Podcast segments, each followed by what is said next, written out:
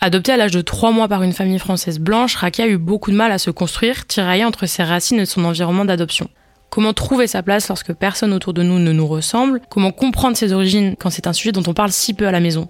Ayant grandi dans une ville avec peu de diversité et de modèles de représentation, Rakia a développé des questionnements tardifs sur son identité. Grâce à la musique et à l'écriture, elle a pu mettre des mots sur ce qui la préoccupait depuis l'enfance, comprendre qui elle est. Elle est venue nous raconter son parcours au micro d'origine. Quand j'étais petite, je refoulais totalement l'Afrique. J'avais aucune envie d'être africaine. C'était même un peu la honte pour moi. On m'avait dit 100 000 fois que les Noirs puent, que les Noirs vivent dans des arbres. Enfin, tu vois, les cris de singe à l'école. Au bout d'un moment, je me suis dit que c'était pas une bonne chose d'être noire, tu vois. Je suis née à Ottawa, dans la cambrousse, dans la brousse même, au Niger. J'ai été adoptée ensuite à 3 mois par des parents français. Et j'ai grandi en Normandie, dans une petite ville qui s'appelle Flers. Mon adoption, ça a été une découverte pour moi plus tard, parce que dans ma famille, j'étais considérée comme un membre de la famille comme les autres, c'est-à-dire une personne blanche. Quand je suis arrivée en France, mes parents m'ont appelée Anaïs pour que je m'intègre. Et puis aussi parce que dans l'adoption, il y a le mythe de la page blanche, qui est de dire tu vas être dans une nouvelle famille, donc il faut faire table rase de ton passé. Pour t'adapter à cette famille, c'est préférable d'avoir un nouveau prénom pour repartir sur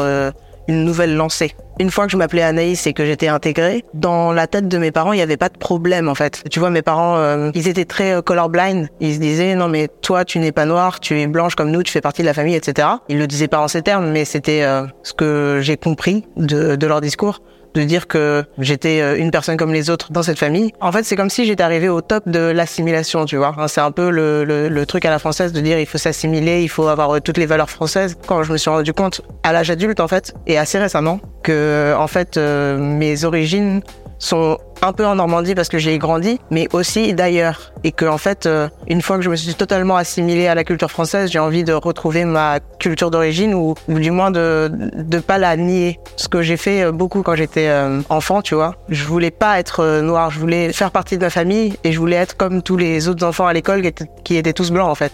Maintenant, en fait, je suis en train de faire le chemin inverse, qui est de découvrir mon africanité. C'est une fois sortie de cette famille, quand à l'âge adulte, j'ai dû chercher mes premiers apparts ou faire des choses d'adulte, que je me suis rendu compte que j'étais pas du tout la fille blanche que je croyais que j'étais et qu'on m'a dit que j'étais. Et c'est comme si j'étais un bounty, quoi. À l'intérieur de moi, j'avais toute la culture blanche et à l'extérieur, je me reconnaissais pas dans le miroir. Et pendant longtemps, le miroir, ça a été une épreuve pour moi. En psychologie, c'est assez connu, on se repère et on se reconnaît dans l'image de la mère. Ma mère étant blanche, je me suis reconnue en tant que personne blanche. Et j'avais beaucoup de haine de moi-même et en fait une envie de devenir blanche, qui allait au point que quand j'étais enfant, je déchirais les photos de moi bébé parce que je voyais un enfant noir et je voulais pas être cet enfant noir. Maintenant que je suis adulte, je me dis j'ai beaucoup subi de racisme en fait. J'ai eu plein de remarques en fait des micro-agressions, tu vois. Quand j'étais petite, je refoulais totalement l'Afrique. J'avais aucune envie d'être africaine,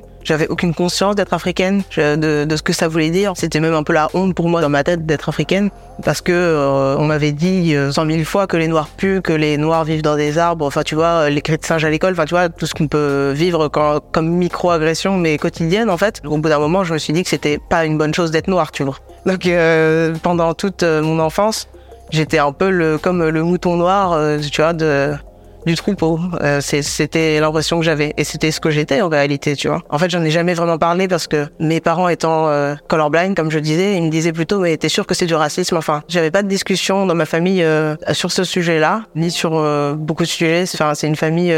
Ils sont de racines paysannes, assez taiseux, tu vois, on raconte pas nos vies. Et je sais pas, je me sentais... En fait, j'avais tellement honte de subir du racisme à l'école que j'en ai pas parlé à mes parents. Mais ça, il y a plein d'enfants qui sont bullies ou harcelés à l'école, qui en parlent pas à leurs parents parce qu'en fait, ils se disent que... Tu vois, tu ressens une forme de culpabilité. En fait, tu te dis, ouais, si on me harcèle, c'est parce que je le mérite, en fait. Il y a un truc comme ça, au bout d'un moment, tu te dis que c'est ta place dans la société. En fait, il y avait du racisme ordinaire à l'école. Et aussi, moi, j'avais des pensées racistes envers moi-même parce que, comme on me disait que j'étais noire, je ne voulais pas l'être, donc je n'aimais ni moi ni les noirs, etc. Pendant longtemps, j'ai eu l'impression de devenir folle, tu vois. J'étais dans un mal-être, tu vois, au-delà d'être le cul entre deux chaises. C'était moi avec moi-même. Il y avait un combat intérieur, tu vois. C'est comme ça que je suis devenue artiste aussi. C'est en ayant ce conflit intérieur, j'étais obligée d'en faire quelque chose. Sinon, il y a longtemps que je me serais suicidée. Enfin, je sais pas. Ouais, j'aurais pu, à l'adolescence, tu vois, ou même à l'âge adulte, si j'avais gardé des pensées aussi négatives sur moi-même, aussi négatif sur le monde, enfin sur les personnes noires et subis du racisme ordinaire, au bout d'un moment tu pètes un câble, tu vois. Cette colère, elle s'est beaucoup exprimée dans mes écrits d'adolescente. Enfin, je sais plus exactement ce que j'écrivais, mais c'était très sombre. J'en voulais beaucoup à ma famille de pas me comprendre. J'étais pas en lien avec les membres de ma famille, et ça se traduisait aussi par des excès, tu vois, mais les excès qu'on a à l'adolescence, sauf que moi c'était un peu plus. À partir du moment où j'ai découvert le joint, j'en fumais mais un peu plus que les autres, ou quand j'ai découvert l'alcool, je buvais mais un peu plus que les autres. Cette colère qui est devenue en fait, au-delà du mal-être, qui était aussi un mal-vivre, et aussi par des engueulades avec mes parents. Une fois, je me souviens avoir dit à mon père, mais de toute façon, t'es pas mon père. Ce que tout enfant adopté a dit une fois à ses parents. Mais en fait, c'est mon père. C'est juste moi qui avais un mal-être. J'ai commencé à avoir des amis noirs à la fin du collège et au lycée. Il y avait plusieurs filles noires, et on formait un groupe, tu vois. Et c'est là que j'ai commencé à me rendre compte que j'étais aussi comme d'autres, qu'il y avait d'autres personnes dans ma situation. Et étonnamment, en fait, j'avais l'impression que tous les noirs seraient mes amis. Finalement, arrivé à l'âge adulte, je comprends que c'est plus nuancé que ça. Je m'identifiais beaucoup à des personnalités noires, mais enfin, il y en a pas beaucoup en France. Enfin, il y en avait pas beaucoup à l'époque. Je m'identifiais beaucoup à Nina Simone. Et en fait, dans ma tête, c'était soit je deviendrais femme de ménage, soit je deviendrais Nina Simone. Parce qu'en fait, autour de moi, les seules personnes noires que je voyais, c'était des femmes de ménage. Et du coup, je me disais que c'était ça les deux options, en fait, pour moi. Je me reconnaissais pas des professeurs, il y avait pas de profs noirs, il y avait pas de médecins noirs dans la ville, enfin tu vois, il y avait personne de noir qui pouvait être un modèle ou un exemple que j'aurais pu suivre dans mon entourage, en fait. Et c'est là que j'ai commencé aussi à me construire en tant que personne et en tant qu'artiste aussi. En cours, on avait lu L'existentialisme est un humanisme, qui dit que en gros, on peut devenir qui on rêve d'être ou qui on veut, on peut créer sa vie. Et c'est là que j'ai commencé à faire des chansons. Et j'ai aussi commencé à faire des concerts dans une salle de concert qui s'appelle Le Cargo. Je faisais des premières parties, tu vois, d'artistes comme Ayo ou Yael Naïm, etc. C'est à ce moment-là que j'ai commencé à me libérer de mon enfance, en fait. Le fait que je me sois beaucoup réfugiée dans la musique, c'est encore un truc, c'est une force, en fait, pour moi, tu vois. Dès que j'ai un problème, un stress, quelque chose qui va pas, je joue de la musique. C'est comme si je faisais 2 heures de yoga, quoi. Je ressors de cette expérience avec la conscience fraîche, et ça me permet de prendre du recul sur les choses et de mieux vivre, en fait. Depuis que j'ai pris conscience que je suis une femme noire, c'est comme s'il y avait un vu d'ici et vu de là-bas. Vu d'ici, je suis capable de t'expliquer pourquoi ça se passait mal pour moi à l'école. Vu de là-bas, j'avais aucune conscience de moi-même, et donc j'étais juste dans un mal-être sans fin, tu vois, dont je trouvais pas l'objet, en fait. Et donc je pensais que c'était parce que j'étais adoptée. Aujourd'hui, j'habite à Château-Rouge. Et là, j'ai complètement anesthésié mon mal-être en vivant dans ce quartier, parce que c'est le quartier noir à Paris. Mais c'est pas quelque chose que je me suis formulé. En fait, quand j'ai découvert le quartier, je me suis pas dit « Ah, waouh, magnifique, tout le monde est noir, je suis comme tout le monde ». J'étais plutôt même dans un truc de me dire « Waouh, il y a que des noirs, c'est peut-être un quartier dangereux » parce que dans la vision que j'avais enfant ou adolescente, à force d'être imprégnée de racisme, j'avais moi-même des pensées racistes, on va dire. Du coup, je me disais, ouais, est-ce que c'est pas dangereux de vivre ici? Et c'est au fur et à mesure du temps, à force d'y vivre, et en rencontrant aussi des gens là-bas, tu vois, tout simplement, parce qu'en fait, dans la rue, les gens se parlent. Et en rencontrant certaines personnes, je me suis dit ouais, en fait ici c'est chez moi, j'ai plus de mal-être, en fait. Je me sens même si j'ai pas du tout je comprends pas le Wolof, je comprends aucune langue qui peut être parlée, mais j'ai l'impression d'en faire partie, enfin d'être chez moi. Je sais pas, je me suis pas levée non plus un matin en me disant j'ai plus honte de moi-même, tu vois.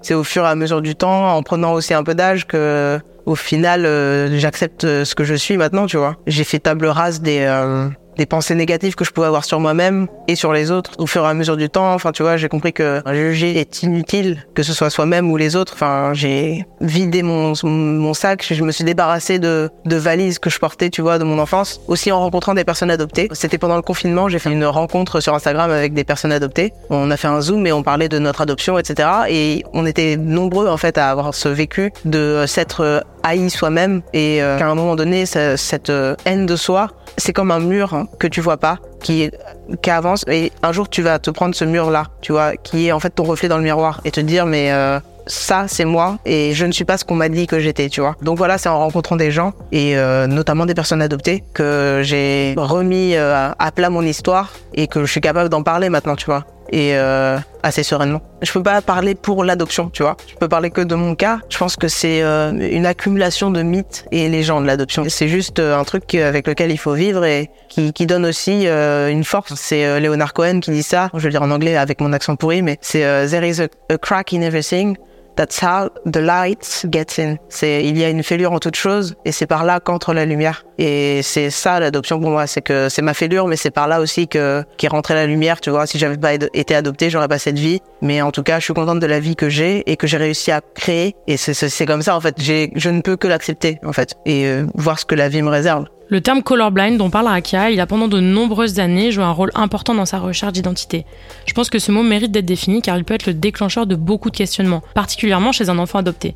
Si on traduit littéralement, colorblind ça veut dire aveugle à la couleur. On utilise ce mot surtout quand on parle d'ethnicité, ça veut dire qu'on prétend ne pas voir ou ne pas prendre en compte les différences raciales ou ethniques parce qu'on veut traiter tout le monde de la même manière. Rakia, elle l'explique, ses parents l'ont élevée comme ça jusqu'à la considérer comme une enfant blanche. En fait, dans tout l'amour qu'il lui portait, et certainement par crainte qu'elle puisse se sentir comme extérieure à la famille, elle a intégré ce schéma et les questions qu'elle aurait pu se poser plus jeune sont arrivées tardivement. Son environnement a beaucoup joué sur ça aussi. Elle l'explique et on le sait, quand on grandit dans une petite ville avec peu de diversité, c'est pas forcément facile de trouver des personnes qui vivent la même chose. Bref, pour en revenir au colorblind, de nombreuses personnes comme l'activiste Francesca Ramsey par exemple, ou encore la conférencière Raelle Nelson-James, parlent de ses impacts négatifs. Parmi eux, c'est ignorer les privilèges. En gros, le fait de ne pas reconnaître les différences raciales peut empêcher de comprendre les inégalités systémiques et les privilèges dont certains groupes bénéficient en raison de leur race. Par exemple, reconnaître que le privilège blanc existe ne veut pas dire que la vie de toutes les personnes blanches est simple, mais simplement que la couleur de leur peau n'est pas une raison qui la rend plus difficile. Donc par extension, le colorblind il participe aussi à invisibiliser les problèmes liés à la race. Quand on refuse de les voir, ça entrave la prise de conscience et l'action donc pour résoudre les problèmes de discrimination et d'injustice qu'il y a tous les jours autour de nous. Et pas forcément qu'aux infos. Dans la vie de tous les jours, ces petits gestes ou les paroles qui paraissent anodines mais qui en fait ne le sont pas du tout. Enfin, le colorblind il participe aussi dans un sens à l'appauvrissement culturel.